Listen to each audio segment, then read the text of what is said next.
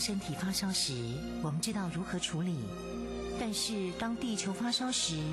你我能做些什么呢？当地球发烧时，冬天不冷了，夏天下冰雹，雨林在缺水，草原沙尘暴，北极熊会灭绝，人类的家园将被摧毁。财团法人台湾永续能源研究基金会邀您一同关心：当地球发烧时，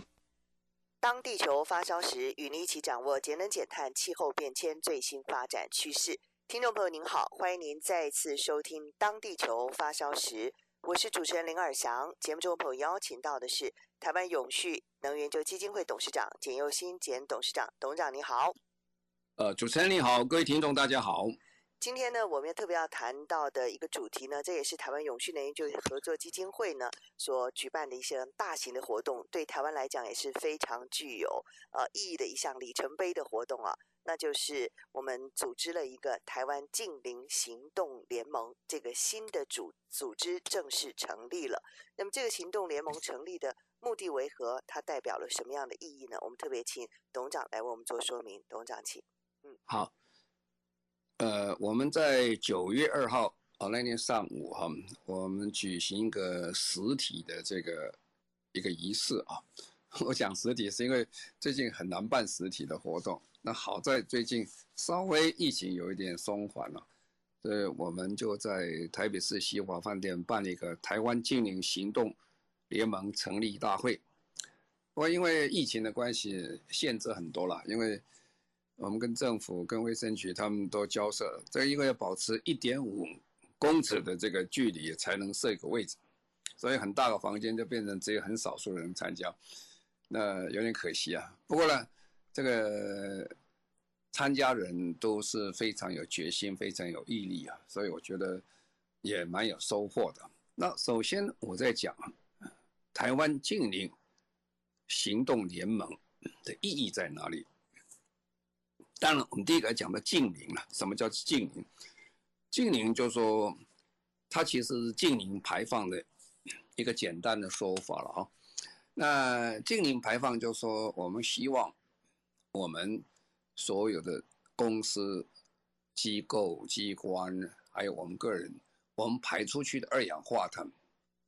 能够尽量的减少，少到不能再少的时候，我们用负碳的技术。所谓负碳的技术，就是说你把二氧化碳收回来，收回来你可以做利用，也可以，你可以埋到地下，也可以，各种方式都可以，啊，或者你去种很多树，这些树可以吸收非常多二氧化碳，啊，那这样的结果就是说，经过你大幅度的减少二氧化碳之后，能够啊剩下来减不够，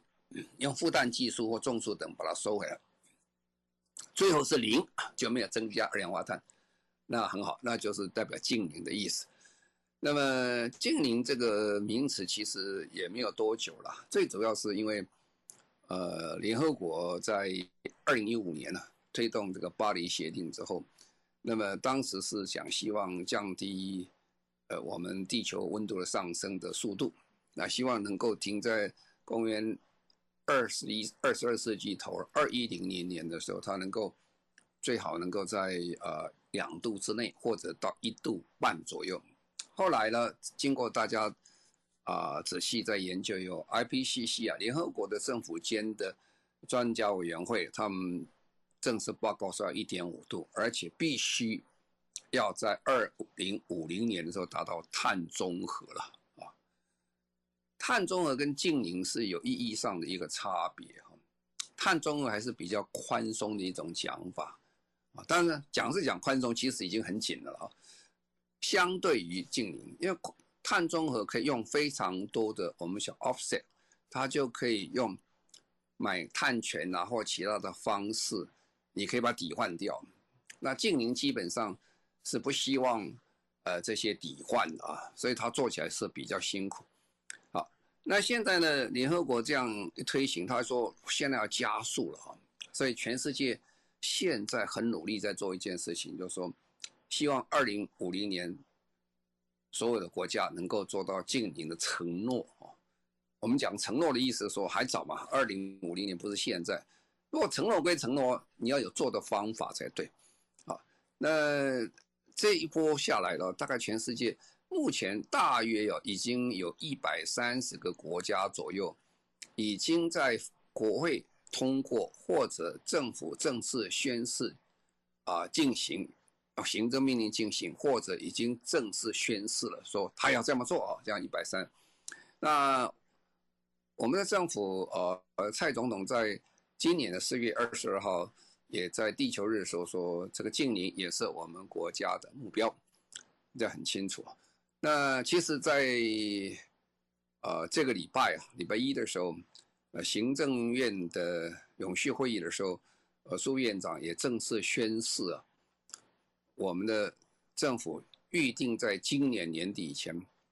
把现在在修正的温室气体减量管理法加入二零五零年的碳中和目标啊，所以目标就很清楚了。目标好，那我讲这个故事这样下来，跟跟大家讲说，这是全世界现在大家在进行要碳中和啊，特别是今年在啊英国的 Glasgow 啊啊开。联合国气候变化纲要工业会议第二十六次的大会，那么他们也讲得很清楚，这个大会如果你要来，你就要讲你要碳中和，否则你就不要来了，因为你跟人家谈的话都不相同。他们估计啊，大概到年底的时候，呃，大会之前希望能够达到百分之九十的国家能够签署，现在大概七十左右，哦，还有一些在努力的地方。不过从这里大家看得出来说。这是世界的趋势哈，那由于我们国家现在还没有立法哈，那到年底前会立法，所以我们企业界现在也也很着急了哈。为什么？因为这个碳中和一旦实行下去的话，实际上现在已经发生这个效果了哈。这个很多国家对没有实行碳中和的国家，它会有一个讲的不好听叫制裁的方法了哈。以这个碳中和最热心的国家，啊、叫做这个欧盟啊，它是二十七国的联合体，他们已经正式宣示了二零五零年一定碳中和，而且其部其中部分的国家还跑得更快了，像德国，他提早五年的，他说二零四五年他就进入碳中和，啊，那这些国家实行碳中和的时候，他就会想一个问题，他说。我实行碳中和是要有代价了，就要花很多投资。那那如果有些工厂它比较聪明的，它在欧盟里面，它就把它移到欧盟以外的地方去生产，啊啊，生产以后它就外销回到这个呃欧盟啊。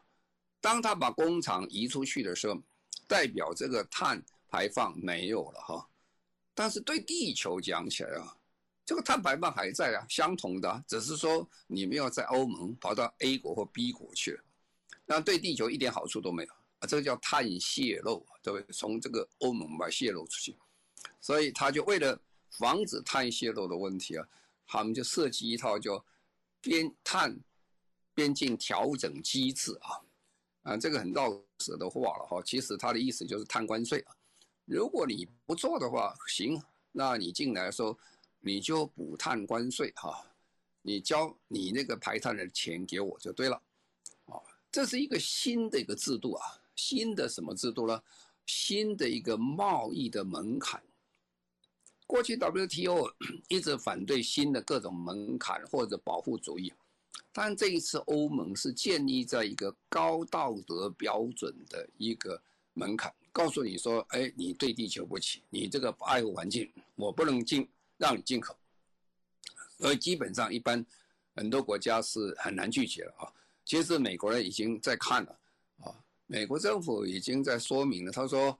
他们也准备跟着要实行碳关税。那日本当然是贸易大国了，他当然也会也在讲，他在看欧洲跟美国的进展进度。那换句话说，大概是可以看得到一件事情，就是说未来这个碳关税会影响所有的贸易。啊，对台湾讲起来，我们的压力是很大啊。压力大在哪里？因为我们是贸易大国，我们的 GDP 啊，我们国家总生产百分之七十左右是为了外销，不是为了我们自己使用。那这种状况下就很累了。你东西如果外销出去要做贪官税，那你的价格就竞争力就开始消失了，就没有原来是这么好哈。那啊，你说这么多哈，这个你你怎么去扣呢？欧盟也很清楚了，欧盟他在今年的七月十四号就正式宣布了哈，他说从二零二三年，呃，很快啊，一年多，呃，他就要开始实行呃碳关税啊。不过因为时间的关系啊，他也怕大家来不及哈。他在二零二三年开始说是所有碳关税的这个行程，包括你怎么去申报盘查，说明你的产品的碳有多少。啊啊！真正要开始扣钱了，就是要收关税的时候是二零二六年。不过我们都知道，这个时间是过得很快啊，二零二六一下会到了。如果你没有准备好就不行。那当然，欧盟说这么多东西，你从一下大家每天去算，哇，你每天做生意都不要做，忙都忙死了算。所以他就找几个排碳大户来去做起。啊，这个排碳大户是谁呢？排碳大户第一个是钢铁业啊。这个水泥业啊，化学肥料业啊，还有电力啊，就是说，因为欧盟他们是买电力的啊，所以这个那电力业啊，这那这几个很重要的这个行业啊，他们要交要交这个呃碳关税啊。好，那这些反馈回来，我们就看台湾了，就问题就很多。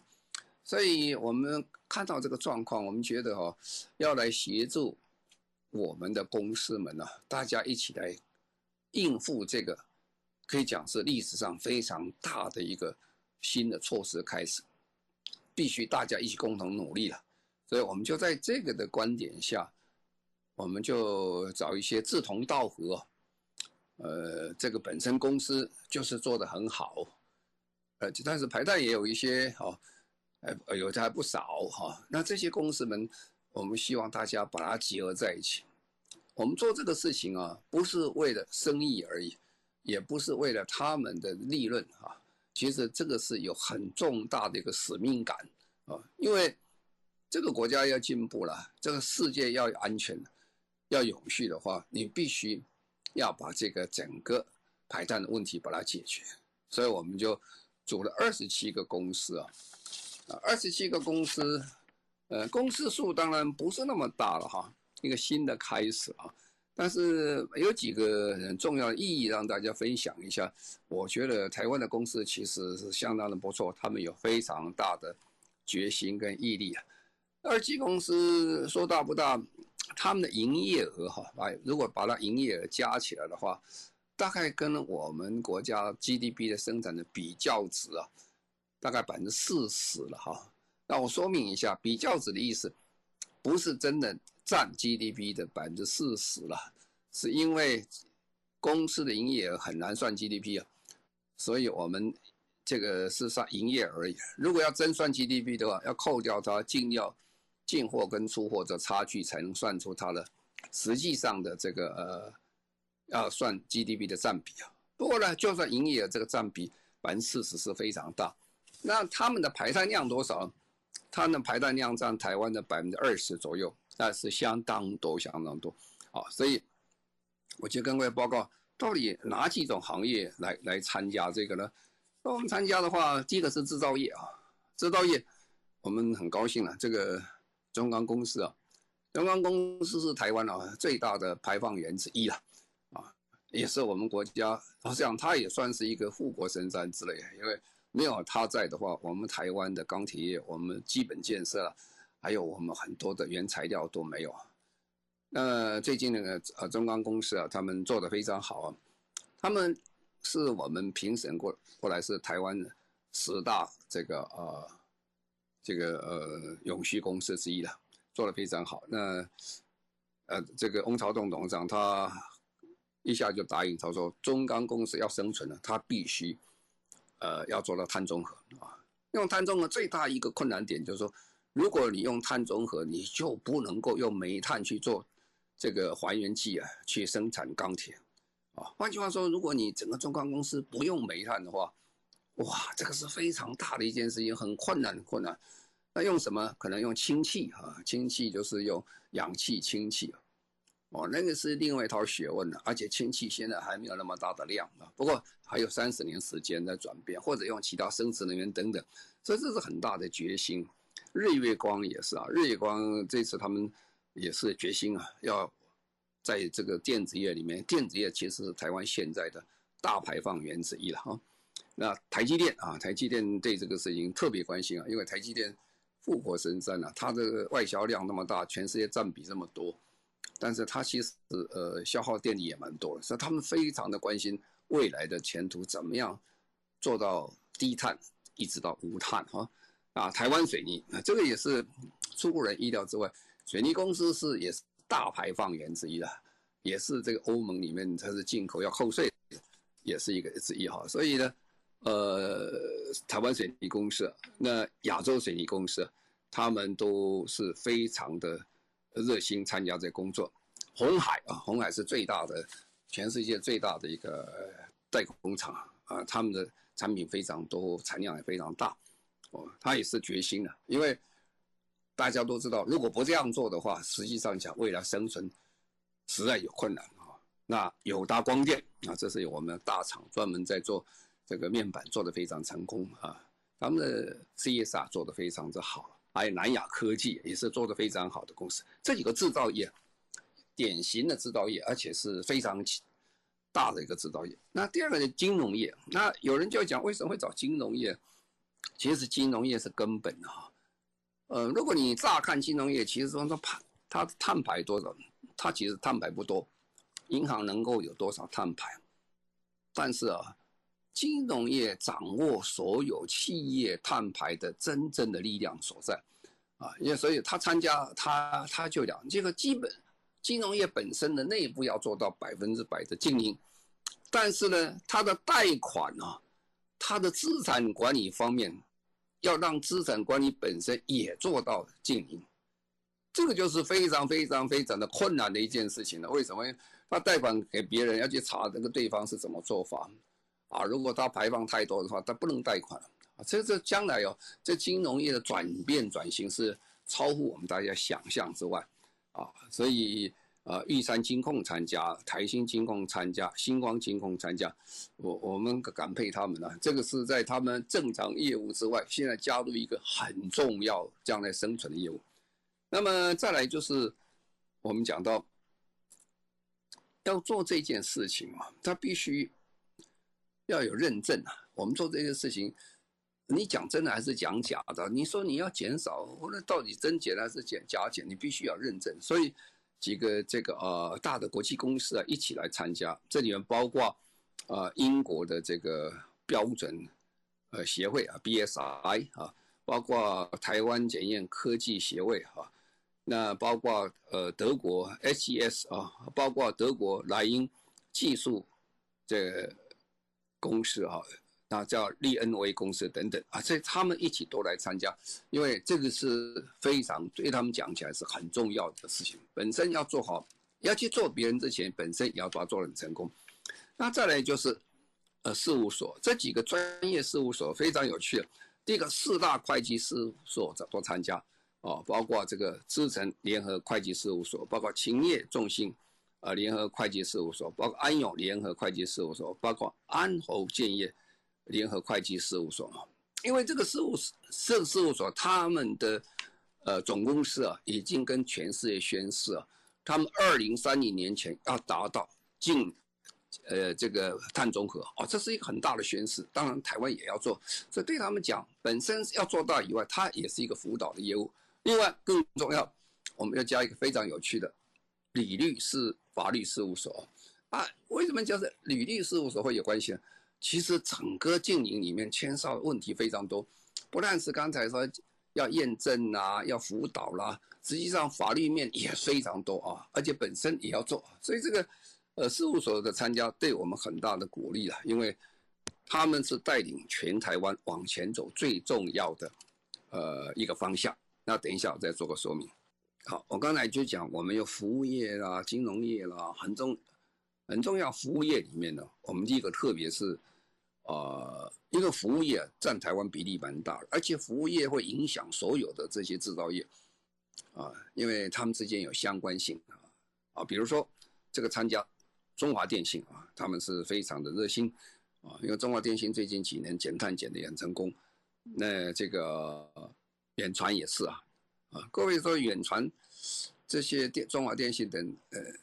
他们其实用碳用很多是在基地台用的非常多，啊，冷气间为了他们的机房等等又非常多，但是最近几年你可以看到。整个电信公司本身的节能减碳做做都非常之好，啊，量越来使用电的量越来越少，而且它还协助非常多的公司，因为用他们 ICT 的特长去降低所有的碳排放，啊，而中鼎公司，中鼎公司是台湾最大，也是全世界百大的一个统包公司啊，那这很了不起啊，我们台湾的公司能够到世界各国去做工程啊。到中东去，到俄罗斯去，到美国去啊，而是做了很成功，东南亚等等。他说他们现在要推出近邻的统包工程，哇，这是很厉害了。因为你现在开始做，我现在开始盖房子，就从净零的角度上去做的话，将来二零五零年就比较方便很多。在信义房屋啊，信义房屋虽然它排放量不大哦，但是它是很重要生活面哦，整个生活面怎么协助大家一起来做到？这个呃净零的排放，那么再来就是星光保全啊，星光保全啊，它本身利用它的本能很好的系统，它可以协助大家减碳以外，它本身的一些简单的工作也相当不少。这几个服务业都是身先士卒。那最后顾问的平台啊，因为还有很多顾问业要参加，因为他本身要做，然后要去帮助别人做。所谓顾问的意思啊，人家问说，哎。你都在讲，你这个可以减，那个可以减了。你说来说去减，但是呢，呃，别人哈、哦，呃，在减的时候，你自己不会减，不是很笑话吗？所以工业他非常关心他自己的减碳，所以我们这里有呃 CSR One 啊，永续平台，光电科技工业协进会，啊、呃，绿色生产力基金会，还有台湾产业服务基金会。呃，环科工程顾问公司，还有台湾碳捕捉再利用协会，还有财团法人这个国际合作发展呃基金会，这是呃半政府组织，外交部的一个组织。然后财团法人这个台呃综合研究院啊，大概就是说顾问方面做啊，所以你可以看，这是二十七个单位，几乎是横跨。呃，产官学研研究单位，一直到服务业等等认证单位等，大家对这个事情其实是很有兴趣。那这里面最有意思的，我们有一家公司啊，是我们呃也是很意外，那我们特别要对他表示最大的敬意，就是全世界最大的海上风电公司啊，丹麦的沃旭啊能源公司。那我想在台湾大家。都很清楚啊，现在在台湾最大的一个这个工程之一啊，海上风电就是沃旭工程做了，他在台湾已经超过五年左右，他是第一个外国公司一起来加进加入我们来做台湾经营工作，所以我们对他讲起来是很感动、很佩服了，因为他是实际的行为啊，外商把台湾当家一样一起来做呃经营啊，这工作是觉得很了不起，所以我们是结合海内外都有。啊，那那一天我们请的这个副总统，那赖副总统对经营的工作，对这个整个气候变迁是问题是非常的关心的，啊，所以他在这一次特别来参加，给我们一些支持跟鼓励啊。那么他也特别觉得，就是说最重要的净零啊，或者气候变迁目标一定要非常的清晰啊，啊，那么才能够做到。那我们的目标非常清晰，我们在做什么事情呢？我们是二零三零年以前啊，就二零三零年以前，希望参加的公司的办公室或者非制造业部分的服务业啊，就是一个大公司，它有可能有制造业服务，可是它在服务业的这部分，它能够做到净零，这是最重要一件事情。那二零五零年，它要跟联合国一样的水准，跟我们现在国家新定的标准一样，它要做到百分之百的呃净零。哦，这个就是。我们定的很清晰的目标。那第二个副总统他特别提出来，就是很重要一件事情，就是说要有策略啊，策略策略的意思是什么地方？就是说我们不是说要应付联合国了，其实这是很大的转型。当一个很大一个转型发生的时候，我们最重要一件事情，它可以代表很多商机。这个商机我们怎么样完成？所以现在欧洲都有绿色新政。这个拜登总统上台的时候，他现在也在做一件事情，他投入非常多的这些绿色建设，包括基本建设在里面。你必须要有个策略啊，才抢到我们台湾下一个世代，我们的这个能力在什么地方啊？所以这个让各位了解到，就是说我们这个呃工作其实是带动一个新的起来。我们不要老是想到啊，它这个很危险挑战，实际上讲它对我们讲是非常好的。它可以达到一个呃新的一个产业出来。那我们也很感谢呃经济部呃曾次长，经济部曾次长是对呃绿能绿能方面，特别是对这个节能减碳方面是不遗余力的。他是讲说现在啊啊，他说过去大家都认为啊这个呃节能减碳这些工作都是环保署的工作。他说其实现在这些工作在每个礼拜啊在经济部开会都会讨论这个问题啊。实际上讲，这是经济部的大事，也是交通部的大事，也是内政部的大事。所有的各部位其实都是大事啊，因为经营不是什么单位可以完成，是全体政府跟全体国民跟全体企业一起要合作。那么从他的话里面大概了解，经济部最近这个推展的不遗余力。那到环保署啊，呃，我们这个沈副署长来给我们的一些鼓励啊，也很好。我是觉得。呃，环保署本来就是做这一方面最主要的一个工作的一个承办单位啊。不过这一次他很高兴啊，其实他看到其他各部一起来参与的时候，其实这个是一个成功的契机啊。所以对环保署未来的工作基本上是很有帮忙。所以他我们这个成立其实对他们讲起来也是民间大家一起来协助政府，我们大家一起来做的工作。那当然，这个法国驻台代表呃主任呐、啊。还有这个呃外交使节团长等等一起来参加，所以虽然那个房间把它拆成拆分成呃要有一个所谓社交距离，但是这个场面看起来是很不错的，因为大家都非常有兴趣一起来参加推动台湾的经营呃永续的工作。那我我欢迎大家说，其实我也跟大家分享一个六个认知啊，让大家了解说为什么要成立这个。第一个认知是说，气候变迁呢，其实已经变成气候紧急状态了，现在是很危险了。其实联合国今年就正式一开年就宣布，说现在是，呃，整个红色地球的红色警戒时期，可以从最近的这个郑州的大水啦，呃，今年还纽约啊，纽约市啊，地下铁都进水了，还有这个美国的呃德州今年的。暴风雪啦，还有这个西北部的这干旱呐，啊，欧洲的这些森林大火等，其实很严重。那我们政府也回应了，我们也要开始做，把这个呃气候变迁的问题当做一个紧急状态，说我们要入法了。所以我们今年这个年底的时候，我们二零五零年的碳中和目标正式要入法。那第二个认知就是说，气候转型啊，因为你气候变迁以后，就很多转型就要产生了。气候转型的风险是攸关国家未来的发展，啊，那比如说现在我们政府不久就要宣布碳费了哈，其实碳费是比较小的，大大部分的国家都已经用碳定价，用碳税或其他方式来定。碳税的价钱现在就是一吨啊，一吨大概是。呃，五十块美金上下左右哈，这个很多国家比这个少了。不过美国人说他是拜登说美国大概定五十块左右，那么欧洲现在大概是六十块欧元左右。所以碳定价定了以后，你整个生产成本就会变，所以整个经济体会变了。有些东西排碳多了就没有生存的价值。那么在碳关税实行以后呢，我们的贸易会问题就非常多。那再来了，这个国际品牌啊，要我们用绿电啊，苹果啦、亚马逊呢，要我们二零三零年以前，所有全球供应链都必须使用绿电。哇，这个对我们讲起来是影响实在是真的大，我们也没有足够绿电供我们的厂商。啊，第三个认知，这是一个长期的承诺跟行动。其实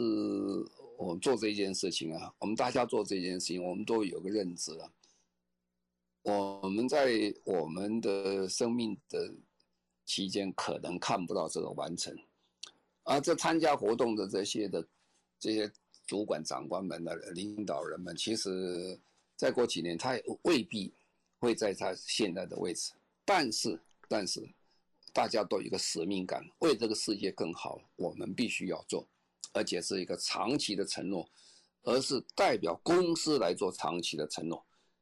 所以我们不但他需要承诺，而且还要行动，啊，这个行动还有第三方认证说他真的是做完成了。这为什么我们有辅导公司跟验证公司的存在？那第四个认知是伙伴关系啊，这个要做的时候，这一个人跑跑得比较快啊，一群人跑跑得比较远了，啊，这个整个经理的工作非常多了，我们希望大家一起来做，这就是我们成立联盟最大的原因。那第五个认知是什么？其实啊，就诚如这个美国的这个气候变迁大使啊，John Kerry 他讲的，他说现在啊，到二零五零年要做节能减碳这些工作的科技啊，都还没有诞生呢，有一半一半都还没出来。所以我们知道，重要的科技跟商业模式并没有完全到位啊，但是我们并不能因为没有到位而不做，反过来，这是我们一个创新。技术跟商业模式的机会了。那第六个认知啊，这个呃金融啊是为达成净零排放一个关键的力量。我前面已经说明，就是说再生能源啊、能源效率提升啊、零碳电力啦、循环经济啦、创新科技、电动汽车、机车等等，这些都是需要非常大的经费去处理的事情。那这个时候很重要是什么？银行就变成关键的力量，金融业关键力量，政府的财税的措施也变成关键的力量。就是最后这个活动，我觉得那一天办得很成功了，我们很感谢政府啦，赖副总统啊，经经济部啦，环保署还有很多大家的支持了。但是我也非常感谢，也非常的这个呃敬佩我们所有的这个成员们，他们能够呃能够来参加。这是一个很大的勇气跟做法，那我相信啊，我们都要秉持很谦卑的心呢、啊，去跟大自然和谐相处，用坚强的使命感来完成我们这个呃台湾净零行动联盟的工作。非常谢谢我们台湾永续能源基金会董事长简佑新简董事长，谢谢您。谢谢呃各位再见。也谢谢所有听众朋友您的收听，我们下个星期同一时间再会，拜拜。